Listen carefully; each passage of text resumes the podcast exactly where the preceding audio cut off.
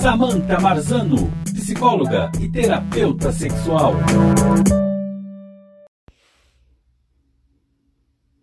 As zonas erógenas são terminações nervosas que nos causam prazer durante um momento de intimidade e durante a relação sexual.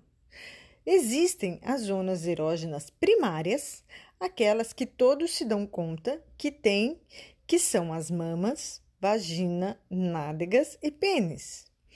O estímulo é muito importante, pois é durante as preliminares que vão atingindo o nível de excitação.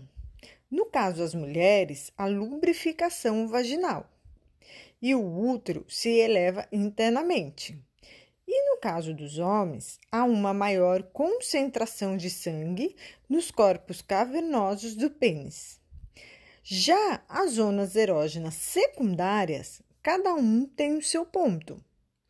Pode ser mais uma parte do corpo, que provoca um arrepio, um calor ou uma excitação. Pode ser pescoço, nuca, virilha, pés, atrás do joelho, parte interna da coxa e por aí vai. O importante é você explorar e descobrir. Conheça o seu corpo. É importante que você conheça o seu corpo e ensine a sua parceria o que você gosta. Mas lembre-se, nada é mais importante e gostoso do que a fantasia. Use e abuse da sua mente. Samantha Marzano, psicóloga e terapeuta sexual.